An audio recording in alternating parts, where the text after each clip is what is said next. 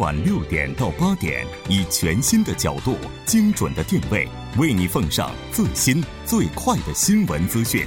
锁定《新闻在路上》。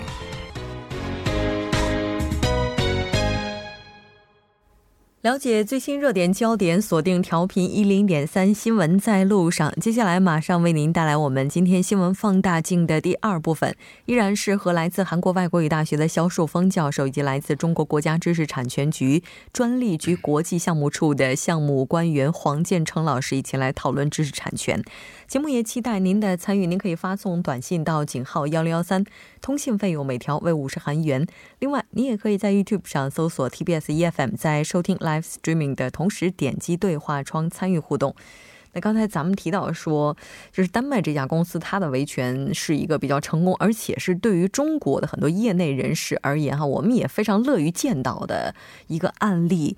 其实，这个说到模仿，刚才在休息的时间，我们也在讨论，就是美国的这家，呃，水果公司哈，跟中国的这个有一家这个电子产品公司哈，然后之前其实也是存在着一些纠纷的，包括可能是消费者之间呢，然后也会说，哎，确实挺像，但是但是两位都提到了，模仿是商业模式当中非常重要的一个部分，韩国之前也是通过 copycat。这样一个战略赶超其他国家，所以说这个国家间的模仿技术，就是说我们就是当然作为站在制高点的这一方呢，是希望去批判它的。但是作为换一个角度来看的话，如果没有这样的一些模仿的话，可能就没有办法有超越。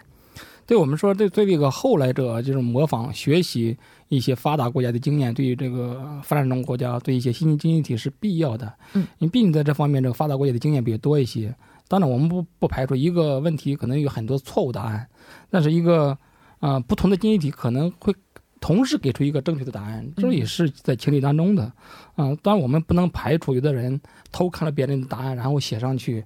嗯，那么最好的办法就是你先算出答案的人呢。你要进行保护，对吧？你要去申请，这样啊，这个尤其这个上专利局去申请，这样偷看答案的人就会受到这种惩处，对吧？现在这种处罚力度越来越大，所以说我们这个模仿战略一定要在法律的框架之下进行，不能避免这种违法的行为。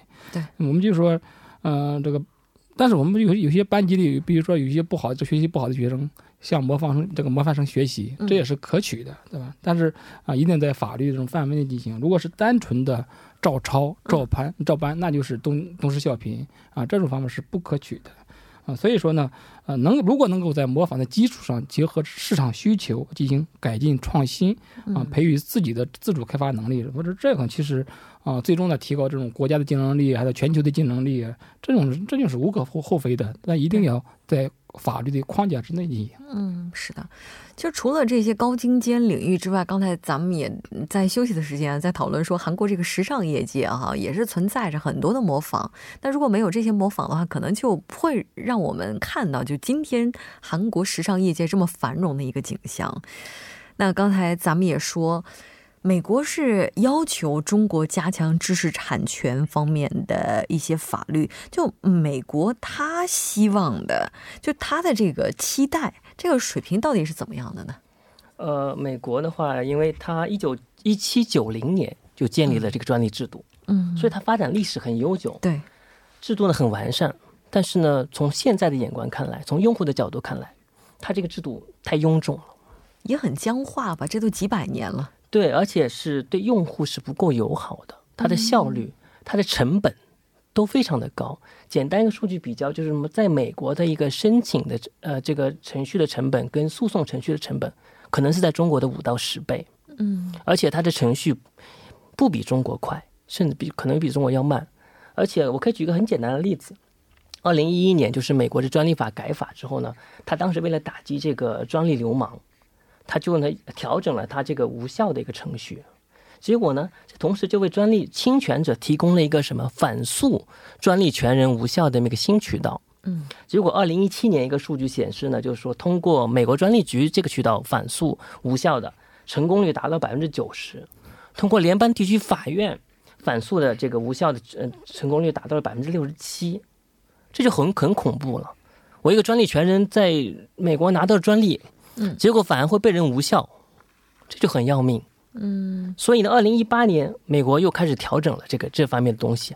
嗯，所以由此可见，美国它自或者说从专利制度发展的趋势来看，我自己觉得中国这套专利制度可能更有活力。如果我们放在国际上推广的话，就像两个产品、两个服务一样，其他国家要学习可能会优先选择中国这个这套东西。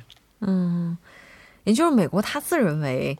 自己在知识产权方面是有着几百年的历史，他觉得自己是站在一个制高点。但是从客观的角度来看的话，他也存在着很多的弊端啊，然后很僵硬。但是他又希望其他国家去能够跟上自己的节奏和步伐。但这个情况目前看起来就是比较尴尬的了。对，而且我不再补充，就像中国、日本、韩国这三个国家的专利制度就比较接近。嗯，但美国的专利程序。是独树一帜的，有点复杂的，所以对现在一个全球化的一个社会来说，对这个全球用户来说，那美国这个制度明显就落后了。嗯，但是想让他承认落后这件事情不太容易吧？包括像近期因为华为的事件，现在中国和美国之间也是有有很多的纠纷和摩擦哈。那如果按照亚洲、中国、韩国、日本，就我们的这个专利权来看的话，可能是不存在问题的。但是，就是因为它有着非常 僵化的这样一个体系，真是说不定被它能够找到一些什么漏洞的。对，而且在美国，这种打官司的费用是非常高的，一般人是这个企业是打不起官司。我们知道，这个前那个两这个手机两大巨头，这个进行了世纪大战，最后也是不了了之了，两败俱伤。而且，美国现在国内也两大这个 IT 巨头之间也在相互打。所以这个结果我们也得也得，它是如何发展下去，也是也也很这个，所以它是比较复杂的，其实。对，因为我觉得这个制度啊，从规则角度来讲，美国制度没问题，对不对？公平，对不对？但是它同时还有个属性是什么？它得服务这些企业，服务这个规则下的这些用户。嗯。这一点它做的不够。中国提出来要给企业减负，对不对？很多角度从用户的角度来出发。其实包括我之前上次跟您提到那个世界五大知识产权局，嗯，它的一个愿景合作愿景是为用户提供更高效的、更低成本的这么一个服务，嗯，它一直在强调服务，嗯，也就是说，这个体系本来应该是为企业服务的，但是现在反过来了，在美国的话，这个体系有可能是被这些企业养着的，已经开始要服务这个体系了哈。那有分析说，中美关于加强知识产权的协议是美国对中国牵制的一个结果。也有人担心，就美国牵制中国，是否会对中国的市场未来的整个发展会带来很多不利的影响。其实，美国一直强调要中国加强知识产权保护，中国其实对他这个真实意图是一直怀疑的。其实。啊，如果是单纯美国要求知识产权保护啊、技术转让这方面的合作，其实中国我们说了，中美之间有共识，嗯，啊，这个加强这方面的合作呢，为企业创造这种公平的环境，符合双方的利益，也符合中国的未来这种啊改革开放的一个大趋势。所以在这个问题上，如果双方静下心来，这个心平气和的协商，我达成协议的可能性应该是非常大，而且并不是很困难。关键就是，而且我们说，单纯的刚才也提，单纯的模仿，对企业来说也也创造也带来不了竞争竞争力。闹不还要吃官司，而且吃不了还得兜着走，你这个这个处罚力度是越来越大的。所以说，这个企业要发展，只能靠创新啊，只能这个我们说未来可能不单纯是这个量啊，这个成本的一些创新，可能是质的这个这个技术含量的一些创新。但是中国一直怀疑，就是拿这个知识产权问题在无理取闹，嗯啊，他总是把这个知识产权当做一个借口来呢。嗯，就是防着来打压中国这个企业，打压他这个美国企业的一些啊这个竞争对手，来保护美国企业。就是说，他拿着知识产权当借口来进行这个保贸易保护主义啊，只保只保护美国这些这这些企业巨头，对其他这些企那个其他国企业呢进行打压。所以这是美国这个中国一直在怀疑美国一直拿这个问题当借口的一个啊这么这么一个问题。嗯，所以说。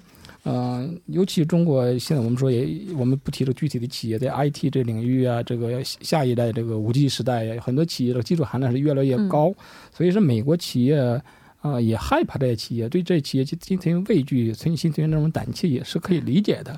但所以这方面也不存在，也也也不排除他们在这方面也在防止这些企业啊来超越美国企业，还是想在未来的一百年之内维持这种美国企业的这种霸权和单边的这种贸易优这种这个技术优势。啊，也不不能排除这种有这种意图。嗯，是的，咱们不是说了吗？一旦绕开一个技术实现创新的话，那也就意味着被淘汰的这边会有非常巨大的损失。这也是目前美国一直在这么极力的想要去挽回一些什么的原因哈。那像上周的话，这个中美高级别会谈，我们说虽然说没有达成一些比较实质性的协议，但各方都说还是挺好的。那就在这个当口上，我们今天在节目当中又提到了，美国联邦调查局是以涉嫌窃取技术为由，对华为这个要进行搜查。也就是说，这个情况的话，这真的是扑朔迷离哈。你总觉得马上就能够看到一个光明的点的时候，然后马上又当头给你来一棒。所以接下来这情况会怎么样去发展呢？从目前双方这个释放的信息，我们得在关注上特朗普的这种推特账号。其实他发布还对目前这个双方的这种进展还是相对来说比较满意的。嗯，而当然呢，我们说可能双方在这个实际性问题上取得了一些进展。当然，我们说这个过程也是非常这个争吵的，也是非常激烈的。相信接下来可能有很多这种具体的工作要做啊，因为目前双方其实对这个目前的这种僵局都感到有连有压力啊，都有快速解决这种分歧啊这种。这个这种意愿，所以说，因为贸易战继续下去，对谁都没有好处，只能两败俱伤。所以说，嗯，在接下来，我们说这个时间好像不多的，这个月底要达成这种协议，所以接下来美方团队可能下周这几天呢，要去去中国进行进一步的磋商。当然，这个接下来的磋商肯定是个苦战，呃，有些底线，有些这个。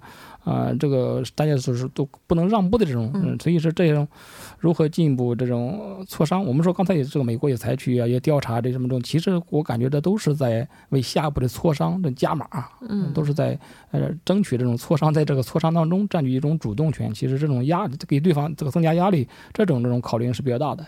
嗯，对，我觉得就是这个从中美两国这个关系来看，其实两国关系发展到一个新的阶段，这是不可避免的一个新的阶段。嗯，对，但它它未来这个发展的关系还是还是不断前进、不断深入发展的这么一个趋势，这个趋势不会变，这是必经的一个阶段。对，因为你就是看谁能坚持下去。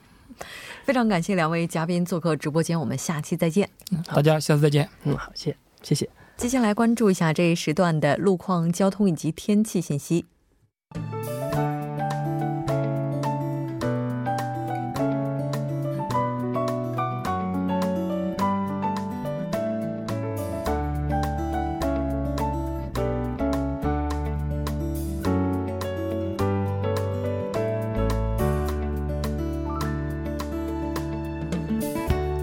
晚间七点四十二分，这里依然是由林燕为大家带来路况与天气信息。我们来关注一下最新的路面情况。目前内部循环道路圣水大桥方向。红安交叉路至红志门隧道路段车流汇集，道路拥堵；相反方向红脊交叉路至延禧交叉路路段车流集中，而且成山交叉路车辆进入量较多，只有下行车道道路拥堵。来关注一下返程高峰期的车程时间，以八点为准，预计从各地抵达首尔的车程时间。从大田出发约为四小时二十分钟，从光州出发约为七小时十分钟，从大邱出发约约为五小时四十分钟，从釜山出发约为七个半小时。道路压力比较集中，还请各位听众朋友们注意安全驾驶。好的，我们来关注一下天气。明天全国大部分地区多云，中部地区有可能会迎来雨夹雪，白天气温维持在零上十度左右。而且由于受到高气压的影响，在济州岛山区凌晨将会有降雨。来关注一下首尔市未来二十四小时的天气情况。今天晚间至明天凌晨局部多云，最低气温零下三度；明天白天多云转晴，最低气温零上一度，最高气温零上九度。好的，以上就是这一时段的路况与天气信息。祝您一路平安，我们稍后再见。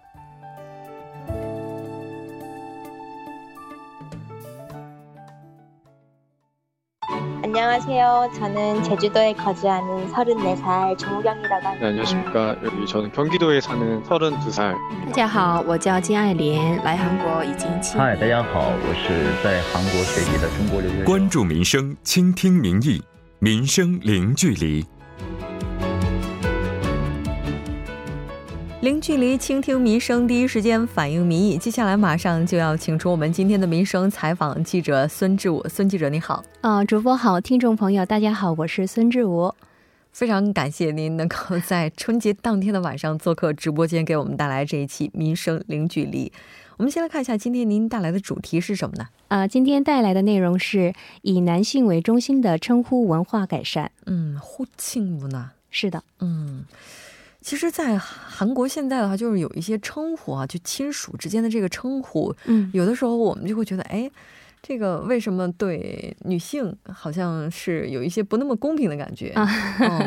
这个这个可能在春节期间会更加突出吧，因为春节期间的话，我们会在节日的当天或者前后就见到七大姑啊、八大姨的，是不是也是因为这个遇到很多人？对对对。哦，选择这个主题呢？嗯，是的，丈夫的弟弟妹妹尊称为少爷或者是小姐，而妻子的弟弟妹妹则称为小叔子或者是小姨子。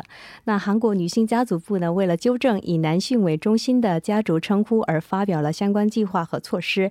不过，这一消息报道过后呢，不同性别和不同年龄群的立场迥然不同。呃，刚好今天是正月初一，然后家人都在聚在一起的一天，想听听看呃市民们的心里话，所以准备了这一个主题。嗯。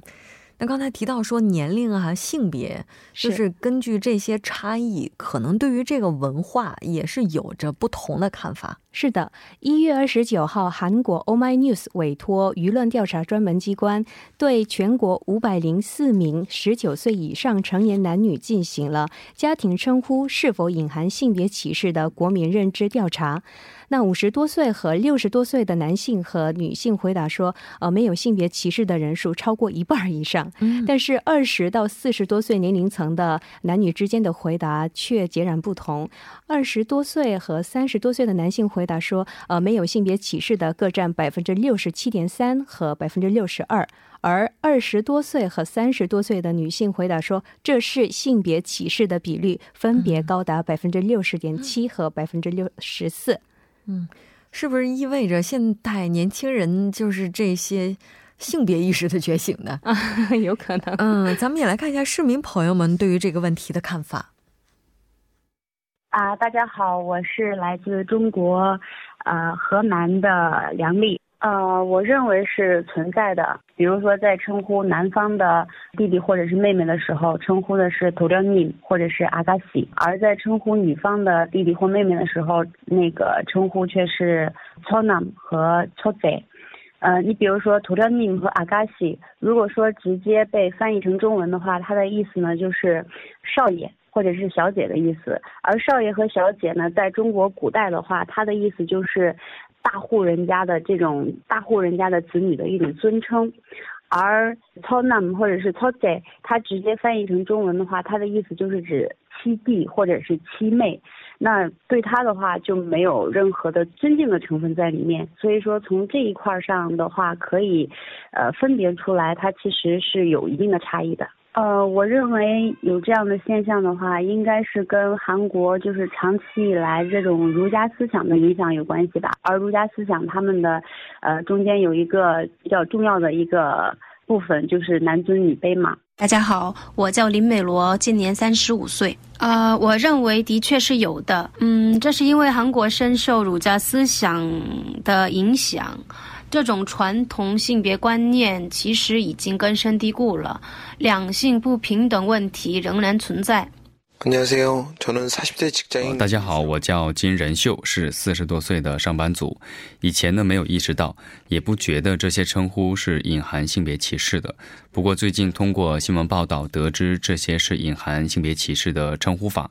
嗯我认为通过新闻和宣传等的方法呢告诉大家韩国社会在称呼方面是存在呃歧视性的因素的话呢可以一同改善并解决这些问题。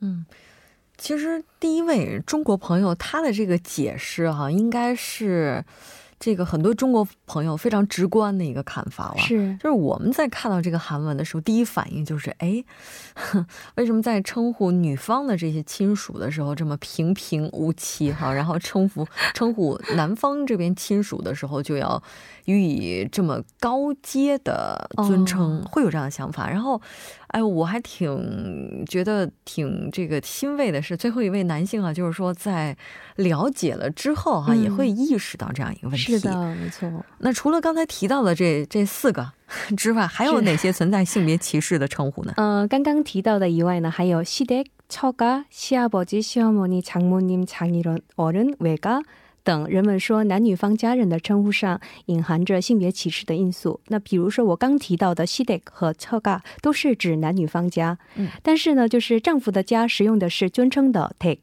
西得 take，就是对，而妻子的家就是家了，嗯啊，对。除此之外呢，还有未亡人 mimanin，韩语的啊韩语词典的意思就是说寡妇呢自谦没有随丈夫而去。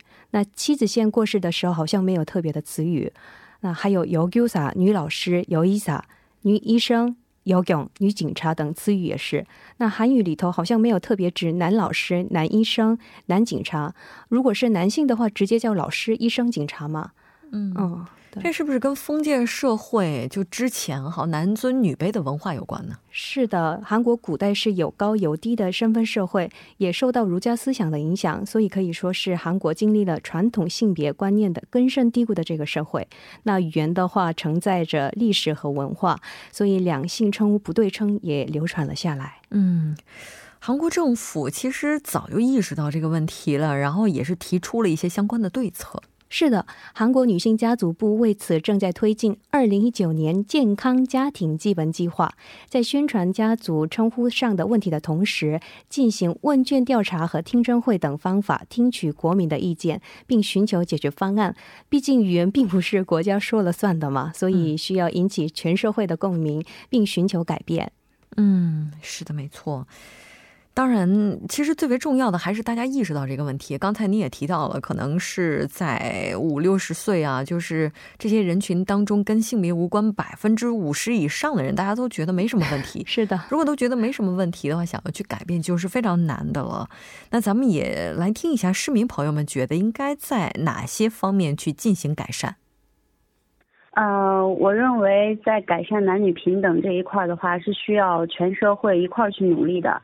我认为改善它最好的一种方法和途径的话，就是教育，就是让大家在学校里的时候接受到的教育，接受到这种男生和女生生来就是平等的这种教育，让他们意识到之前那种大男子主义的那种思想是不对的，或者是不适合现在这个社会的。然后先让他们从这种思想上去接受男。女平等这个概念，或者是这种思想，然后再去一步一步的去实现真正的男女平等。嗯，说实话，韩国社会的男女平等问题已经得到了很大的改善，但这是一种关系到人们的意识、文化或者传统的比较复杂的一个社会问题，并不那么简单。比如说，我们在生活的过程当中，尽量不使用含有性别意识的用语，或者家人之间相互尊重、享有同等的权利，或者负担同等的义务等等。应该说，大家的想法也都差不多，都是觉得应该要首先从改变我们的意识，是的，我们的想法去开始哈。是，哎，今天我们看到韩国有一家大型的电视台哈，这个 K 台也是播了一个节目哈，就传播性平等。嗯，是的，呃，中文的话叫做《大国民脱口秀》。你好，那这节目是为观众以及参演嘉宾解决苦恼的节目。那邀请到的嘉宾中有很多是因为传统性别角色而来到节目的。那我举个例子吧，就是丈夫跟妻子都在工作，但是只有妻子在做家务。嗯，或者是也有嘉宾是丈夫不管育儿，只有妈妈二十四小时七天都带双胞胎等等。那通过节目呢，我们能一起讨论和改善残留在社会上的男女性别歧视的问题。那我觉得韩国社会已经改变很多。嗯，是的。当然，可能我们会悲观的认为啊，目前这个速度已经太慢了。但是如果要再换一个角度来看的话，只要每天。都会有一点变化，可能真的在未来有一天，我们能够看到那一天。是针对不同针对这个改变文化的同时，哈，其实我们也听到了一些反对的声音。是的，很多人支持的同时，也有人也持反对的态度。哦，有位受访者呢，反对女性家族部的家庭称呼改变计划，称政府为何要出面改变从前开始就使用的称呼，并担忧突然改变称呼的话，只会引发社会混乱。也有这样的声音。嗯，确实是，所以还是需要时间，需要大家去改变认识，可能真的在未来就能够实现我们今天的期待了。是的，再次感谢孙记者做客直播间，我们下期再见，再见。新闻中有你有我，我们一直在路上。您的参与，我们的动力。我们的节目，您可以通过手机短信的方式发送短信至井号一零一三，每条短信会收取五十韩元的通信费用。你也可以登录我们的官网三 w 点 tbs 点 c o 点 kr 收听更多广播回放。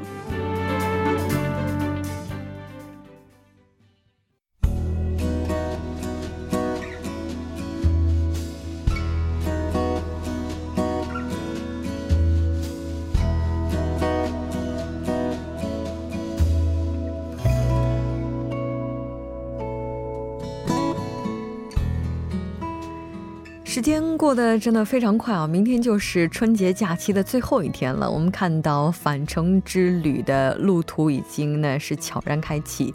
预像这个，我们看到气象厅方面的资料是显示，假期最后一天的天气没有转冷的迹象，但雾霾浓度要高于往年。